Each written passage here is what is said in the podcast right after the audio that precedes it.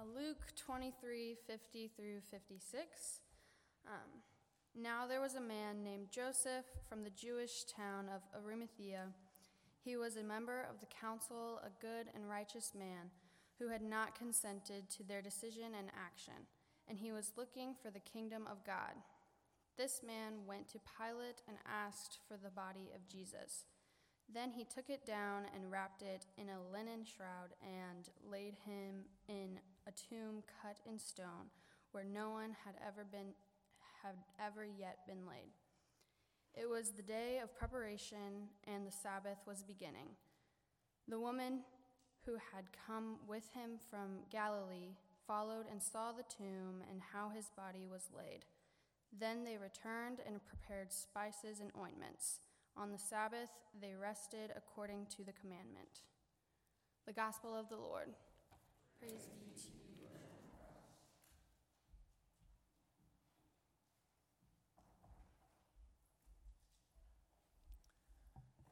Well, let take an opportunity once again to say thank you for uh, Pastor Appreciation Month, for all of the words of encouragement, the gifts, and simply the blessing that it is to be a part of this congregation. Uh, some of the kids, uh, for Christ First Kids, uh, when they met, they, they filled out some little, little sheets and wrote some encouraging notes and things that they like about this church. And one of them said, I love when we say the Apostles' Creed, which just, that gets me right here. That's just.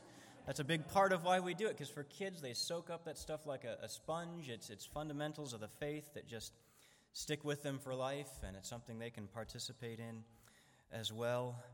Um, and isn't it interesting that the Creed has this line He was crucified, dead, and buried. He descended to the dead. Have you under, ever wondered why the burial of Jesus makes it into the Apostles' Creed as we just recited it together. There's this statement of really, here's the, the important things to know about Christianity.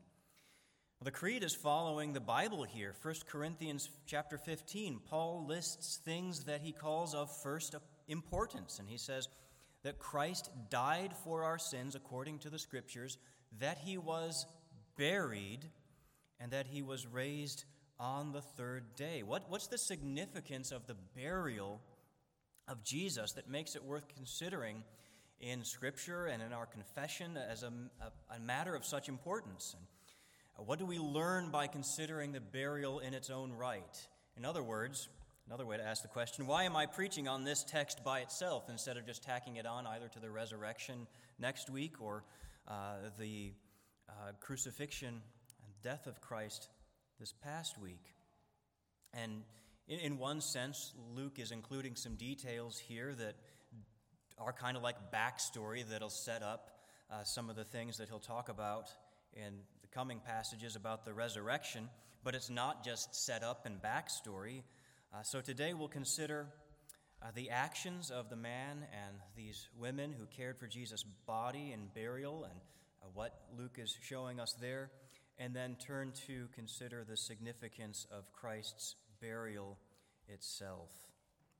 So, first, uh, so if you're taking notes, those are the two basic sections. Uh, my uh, subsection here for this first one, I've called it God's Undertakers, which I think is kind of cute and clever, but you, you don't have to put that in there. I'm just proud of myself, so I had to share this. But, you know, what do we learn from the folks who care for the body of Christ after he's crucified. And there's a few things to see about them. They are unexpected people, not the kind of people, especially not Joseph of Arimathea, that you expect to suddenly take on a favorable role. So, we saw last week's text that the followers of Jesus, including the women in this passage, as after Jesus had died, they are just standing at a distance and watching as Jesus died. They don't seem to know what to do. The person who finally acts at that point is very much unexpected. He's a, a wealthy member of that same Jewish council that had plotted and pleaded for Jesus' death. This man, Joseph of Arimathea. Up to this point, uh, you might forgive someone for mistakenly thinking that Luke is just trying to bash all of the Jewish leaders and all wealthy people, all council members, because Luke's account has really painted them in a very negative light, to say the least. Luke is a favorite book, in fact, of, for people who want to read into Scripture some kind of Marxist agenda or eat the rich kind of vibe. Uh, they're wrong, of course, but you can see why they would attribute that to Luke or turn to Luke. Luke does emphasize Jesus' care for the, the poor and the downtrodden, and uh, including you know women and, and others, and his criticism of the, the wealthy and the powerful and the marginalized, if we want to put it that way. So it's unexpected at this point that a rich council member is the one who steps up to do the right thing at the right moment and take care of Jesus' body. Just as you maybe were starting to think, okay, it's not the Pharisees that are good people, it's the, the Pharisees are bad people, all of them bad people, that's the kind of bad person. It, it gets turned on its head. Not that we know necessarily Joseph was a, was a Pharisee, but he was a member of the council. And if you started thinking that, well, well, you're wrong. So the mini lesson there, as soon as we start thinking this person cannot possibly belong to Team Jesus, this kind of person, God's word is there to correct us. Well, anyway, Luke tells us that this Joseph is a good and righteous man, that he had not consented to the action of the council, to their, to their plot to kill Jesus. He had not agreed to it or agreed with it, and that he was looking for the kingdom of God. Now, the Gospel of John tells us also uh, that Joseph was a disciple of Jesus, says, but secretly for fear of the Jews. So he was a secret follower of Jesus. And that maybe sounds makes him sound cowardly to our ears. You know, uh, you needed to stand and be counted. Uh, but the Word of God calls him good and righteous. And we really don't know the details of his interaction with the council while they were making these decisions, so we shouldn't be too hasty to judge. You know, the, the fury of Jesus' enemies, plus the certain plan of God to send his son to the cross, meant that Joseph was not going to be successful in swaying the council's decision by having some kind of Mr. Smith goes to Washington sort of moment, or I guess Mr. of Arimathea goes to Jerusalem. But God had still a job for Joseph to do after the death of Jesus, to care for his body may have heard this before in messages, but typically crucified bodies were not given a proper burial. Uh, a dishonorable burial was considered part of the shame that comes from crucifixion. If you tend to be a little bit mind over matter, the body doesn't matter at all, you might think, who cares what happens to the, to the body? But they very much cared what happened to their remains and that they should be treated honorably. Uh, so, while it wasn't unheard of in special circumstances for bodies of crucified people to be released for burial, it wasn't the norm. The norm was for them to be just kind of thrown away or even just really left on the cross to be eaten by vultures, maggots.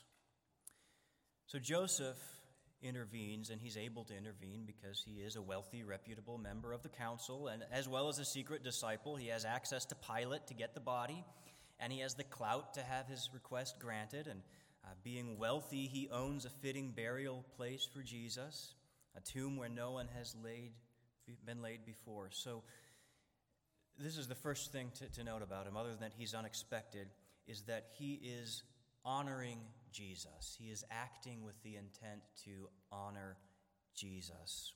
Great personal risk and cost. So he honors God's Son. And then we also see that he honors God's Word. Deuteronomy 21, verses 22 and 23. You can turn there on your own or you don't have to, but it basically says that a man who has been executed and, and is, cannot stay hanging up on a tree overnight. It defiles the land. So uh, Joseph of Arimathea is acting in accordance with what the Word of God had said. Uh, he also, maybe he's aware of it, maybe he's not, but he's also honoring Psalm 16, verse 10, which is a prophecy that says, God will not let his Holy One see corruption. So he's taking action to, to care for the body. Uh, Paul quotes that same psalm, by the way, in Luke chapter 13. Uh, it is important that Jesus' body is not left up until the third day to be pecked at by birds. So Joseph of Arimathea's actions are part of how God fulfills that prophecy that his son's body even would not see corruption and decay. So he's acting to honor God's Son and follow God's word. And his action, of course, opens up the door for uh, the women that we'll meet here. We've actually met them already, opens the door for them. Uh, they'd been watching from a distance in last week's passage. They're named among the crowd of Jesus' acquaintances who are just standing there not knowing what to do. But Joseph's actions open the door for them to make their own plans to honor Jesus. Uh, we see that they follow to the place where Jesus has been laid by, by Joseph, and then they return to prepare the spices and ointments. They didn't do embalming, but this is the, the closest thing they, they would do to cover the stench of death and, and honor, care for the body. Uh, but they're unable to apply any of those things to the body of Christ because the Sabbath is approaching. Uh, that's the point here in verse 54. It's the day of preparation. The Sabbath was beginning. Uh, if you remember last week's passage, uh, Jesus died at about the ninth hour, and the Jewish clock divided the day into 12 hours. Interestingly enough, no matter what time of year it was, it was always 12 hours. Uh, dawn is the, the, first hour, noon is the sixth hour. Um, so they just adjusted the length of the hour depending on uh, what time of, of year it was. So if you don't like daylight savings time, it could be more complicated than that. It could be worse. Um, so Sunday, sundown was about the 12th hour, and remember that also by their reckoning, that's when the Sabbath begins. The next day begins at sundown. So and on the Sabbath they have to rest. They cannot carry these spices and ointments to the grave. That would be considered doing work. So Jesus just died. That means that they've got three hours, roughly, for Joseph to get approval from Pilate, get help taking the body of Jesus down, wash the body, wrap it in cloth, take it to the grave. All of this had to be done quickly. Uh, the women at that point only had time to prepare the spices and ointments for Jesus' body, and then they have to rest on the Sabbath and come back on Sunday morning, as we know, as we'll hear about next week. And I won't say a whole lot more about the women because their story isn't over yet. We'll hear more about them again next week. But ultimately, what we see at this point is that just like Joseph, they are unexpected people uh, for women to have such a major role in this story, in that culture, and especially the role that they're about to play as the first witnesses to the resurrection. That's unexpected given the general attitude toward women at the time. And like Joseph, they are honoring God's Son, seeking to care for the body of Jesus, and they are following God's word by resting on the Sabbath. I, am not going to get into the issue of you know, the Sabbath today. I'm not saying that it carries over in a one to one comparison. Obviously, it's Sunday, we're not meeting on Saturday. Um, all kinds of things there that I'm just not touching, but I'm just saying they honored God's Son and they honored God's Word. So, as we consider the actions of those who cared for the body of Christ, that's what we see unexpected people who we now are talking about today, thousands of years later, simply because they sought to honor Jesus and to honor the Word of God using the means and the opportunity that were in front of them. And they did so in the darkest of circumstances where uh, nobody seemed to know, nobody else seemed to know what to do. And I, I think there's something that we can learn from there. We often do face desperate times, right? Um, we're told that the times that we're living in are desperate times, maybe because of the, the culture wars or the conflict between uh, Christianity, secular opponents. People talk about the rise of secularism. Maybe we think about the desperate times globally and the, the wars and conflicts abroad. Or maybe it's just desperate circumstances in your own life. And I think the danger when the times start feeling desperate is we start thinking, well, desperate times call for desperate measures, right? Maybe you feel it in your own personal desperate circumstances. Things look so bad, so stressful that you need to do just whatever whatever works. We definitely see it in some of the cultural commentary, sometimes even from Christian teachers who maybe are well intentioned but might give the impression that turn the other cheek and love your enemy. That's, that stuff's great when the world is being nice to us, but this is war right now, and desperate times call for desperate measures. Well, I don't know how to quantify level of desperation, but I might suggest that there's never been a time as desperate and uncertain for followers of Christ as when Jesus has just died. The Christ has just died on a Roman cross. The sun went down at noon. Temple curtain was ripped in two. There's all these cosmic signs, frightening signs of, of judgment. The Son of God has just breathed his last. No one understands it at that point. But what that desperate moment called for was not Peter drawing his sword and lashing out. It didn't seem to call for desperate measures at all. The more I think about it, Joseph of Arimathea might be one of my favorite people in the Bible. He had just this kind of calm wisdom that's not easy to find, to see what needs to happen here. He, he saw that that desperate moment called for the same thing that every moment calls for. He faced a desperate moment, and what did he do? He sought to honor God's Son and follow God's word. And did that take courage? Absolutely, it did. He had to go to Pilate and once word spreads that Joseph has done this, he's no longer going to be a secret disciple. This is risky, this is costly, this did take both courage and conviction.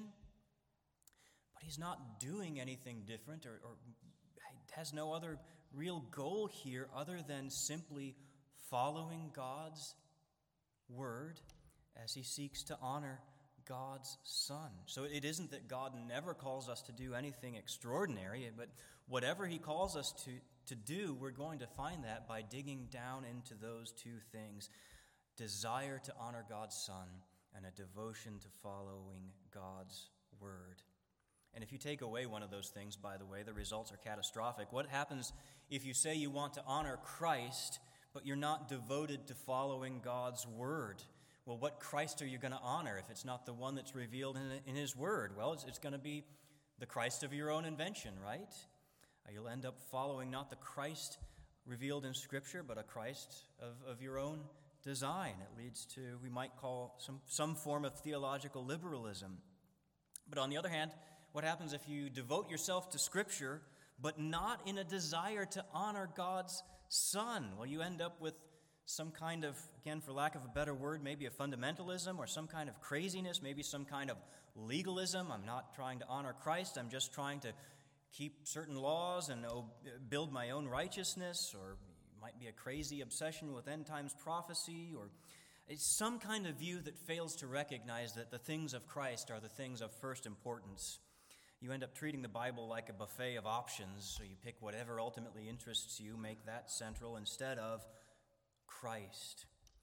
So, when we face dark and difficult times, and even before then, as we should all be preparing to face dark and difficult times, what is crucial for us is to hold fast to this desire to honor God's Son and a devotion to following God's Word. And if by grace of God we have a genuine heart to honor God's Son and stay true to God's Word, and whatever opportunities and relationships are given to us, then I think we've got what we need, whether the times are desperate or not.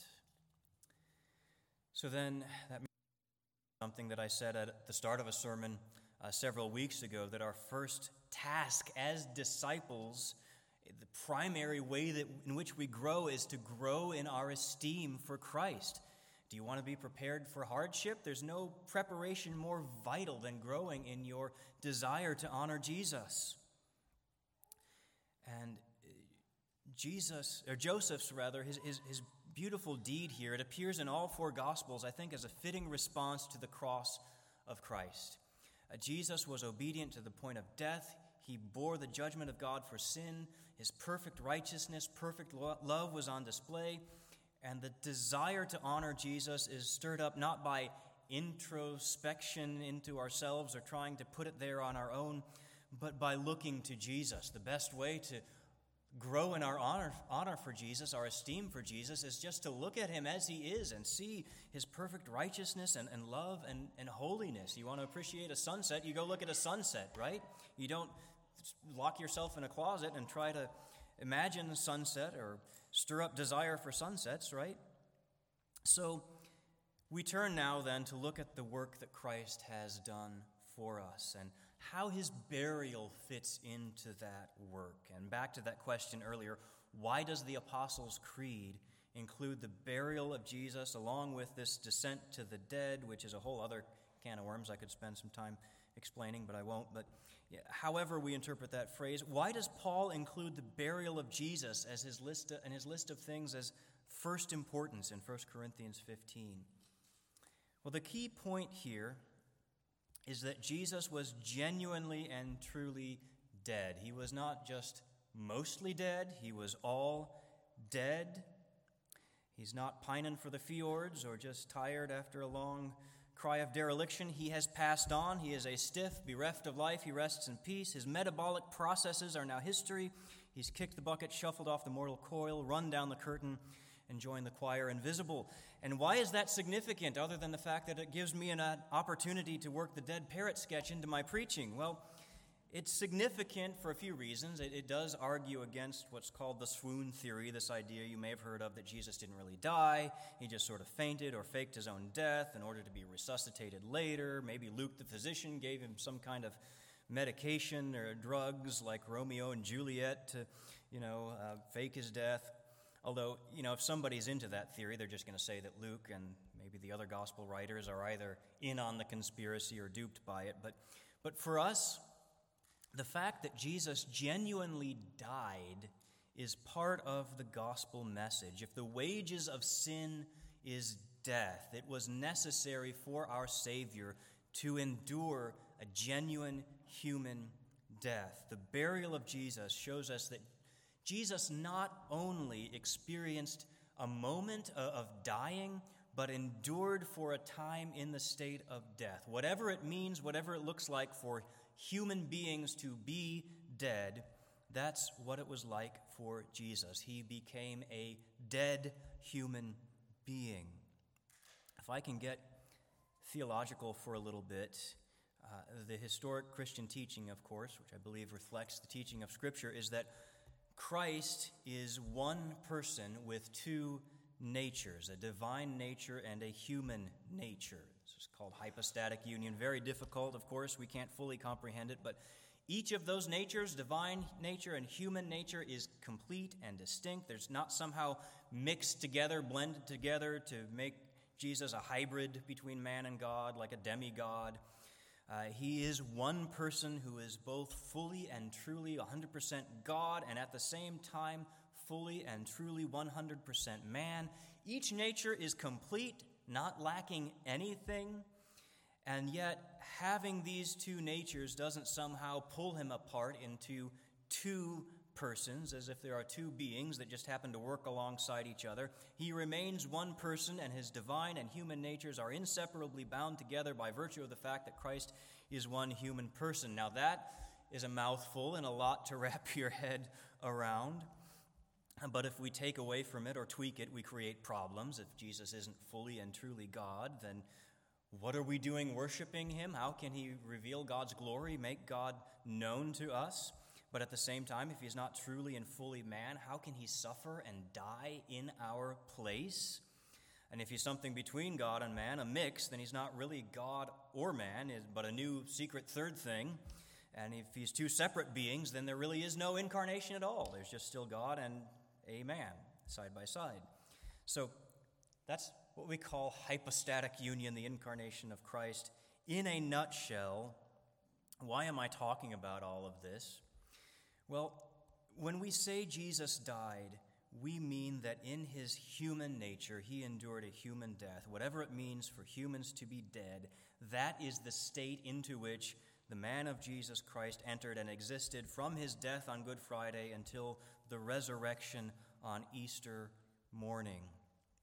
The Westminster Larger Catechism is a, a catechism, just means like a teaching tool. It comes from the English Reformation in the 1600s, but uh, here's what they had to say about the death of Jesus Christ's humiliation after his death consisted in his being buried and continuing in the state of the dead and under the power of death till the third day, which hath otherwise been expressed in these words He descended into hell. And we translate it descended into dead. Uh, the Apostles' Creed there is what that quote is from. When the Creed was first translated into English, my understanding is the word hell could be used in more of a generic way to refer to the afterlife, the realm of the dead in general, not specifically to a place of torment for the wicked as we use it now. But to put all of this another way, Jesus didn't stop being human between his death and resurrection. His human nature was not just a physical body that he left behind and took up again, as if he stopped being human when he died, just went back to being God, and then was incarnate again after he was raised from the dead. He continued to exist as a human being, just a dead one, which, which does lead to the implication, which is even more difficult for us to understand, that Jesus had a human body and a human soul. So, this is why I skipped some of the dead parrot lines, if you're familiar with the Monty Python sketch. I didn't say, This rabbi is no more, he has ceased to be. This is an ex rabbi, because on Holy Saturday, Jesus was still a man, just again, a dead one. And that again raises questions for us questions about the intermediate state, what, when we're dead but still waiting for the resurrection of the body, what, what is it like then? Raises questions about how can Jesus have not only a human body, but a human soul and not be two persons? And if Jesus' human soul went to the place of the righteous dead, what was he up to at that time? Those are excellent questions, which I'd love to talk about, but we just don't have time. You'll have to either see me afterward or wait until this sermon comes out on Blu ray or DVD for the extended cut, which isn't going to happen. But the fact that Jesus endured a genuine human death, whatever that means, it transforms the Christian attitude toward death. Finally, get to what some of this means for us here. If you read through the Old Testament, you might notice it doesn't give us a clear picture that we think of as departing to be with God. A few Psalms will even say things like, In death there is no remembrance of you, God. And Sheol, who will give you praise? Who's going to give you praise in the grave? It's a rhetorical question, but the, the attitude, there's not a lot of expectation there or hope. In the light of the fact that death in Genesis is part of the curse that separates us from God, there's a kind of a question mark though there are hints of a resurrection here and there. And yet, in the New Testament, the New Testament writers can say things like, To die is gain. Blessed are the dead who die in the Lord. It is better to depart and be with Christ. And what changed? You know, some will say it's this Greek idea of the immortality of the soul getting mixed in here. Um, and but for the New Testament writers, I think the decisive factor is the death of Christ Jesus. Um, what really clinched it for them is, is the fact that God Himself, God the Son, became a human being and endured death in this state of death. Think of the criminal who was crucified next to Christ. We met him a couple weeks ago, and Jesus told him famously, Today you will be with me in paradise. And paradise, by the way, can refer to back to the Garden of Eden or look forward to the new creation, but often it simply refers to the afterlife, the place where the righteous dead go when they die. Again, we call this sometimes the intermediate state.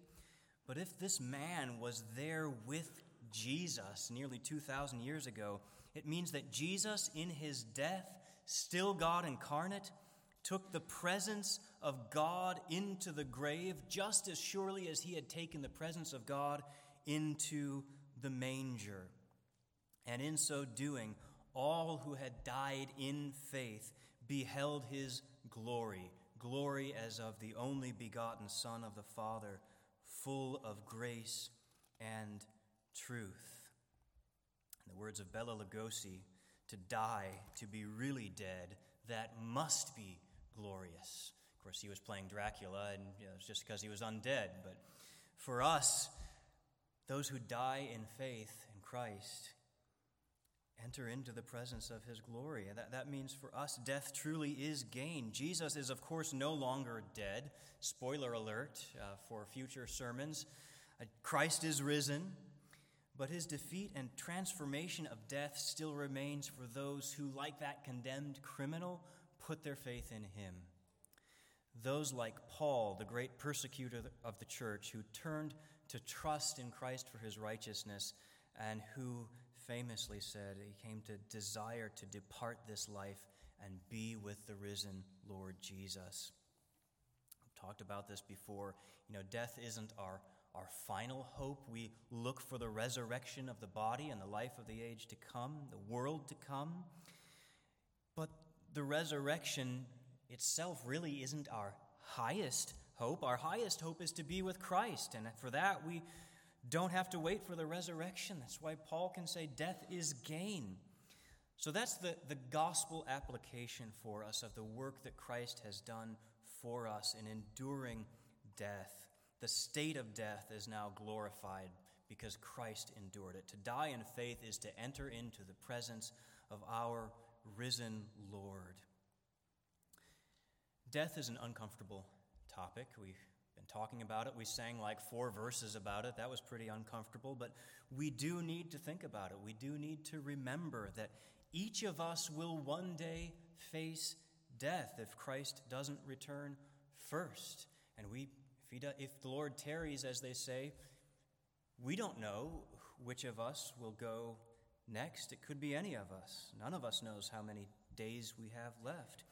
It's not wise to avoid facing that reality, to continue to continue to pretend that your life will never end. Someone once said that, uh, that Christianity is nothing if it's not a way of thinking about death, that Christian worship ought to prepare us for our encounter with death. And the preparation is this that because Jesus died and rose again, we don't need to avoid the topic.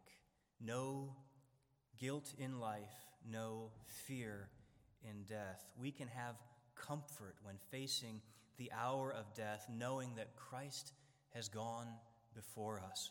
Wherever we go, whatever it is like, Christ has endured before us. He leads us where He Himself has gone.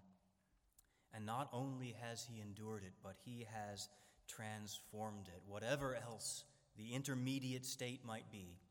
It is an entrance into the presence of the glory of God in the face of Christ Jesus, the one who loves us and gave himself for us. So that's our hope this morning. That's what this passage is telling us. This comfort that we have, even in the face of death, knowing what Christ has done for us, we are able to even if the world doesn't think much of us, we're unexpected people, and yet, if we simply, knowing what Christ has done for us, uh, seek to honor Him, seek to follow His word, we are free to do that, knowing that even in death, we are safely in His hands. Let's pray. Uh, Father, we give you thanks and we give you the glory. Your plan, your ways are beyond our imagining. That from the moment our first parents rebelled against you, there embedded within the curse itself was the means for our redemption from the curse.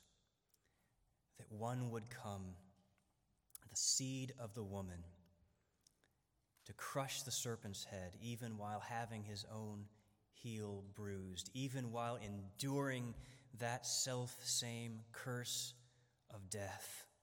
He would redeem us from the power of death, from the power of sin, and one day even from the presence of sin. We thank you that we have so great a Savior who has redeemed us from our greatest fear by enduring it in our place.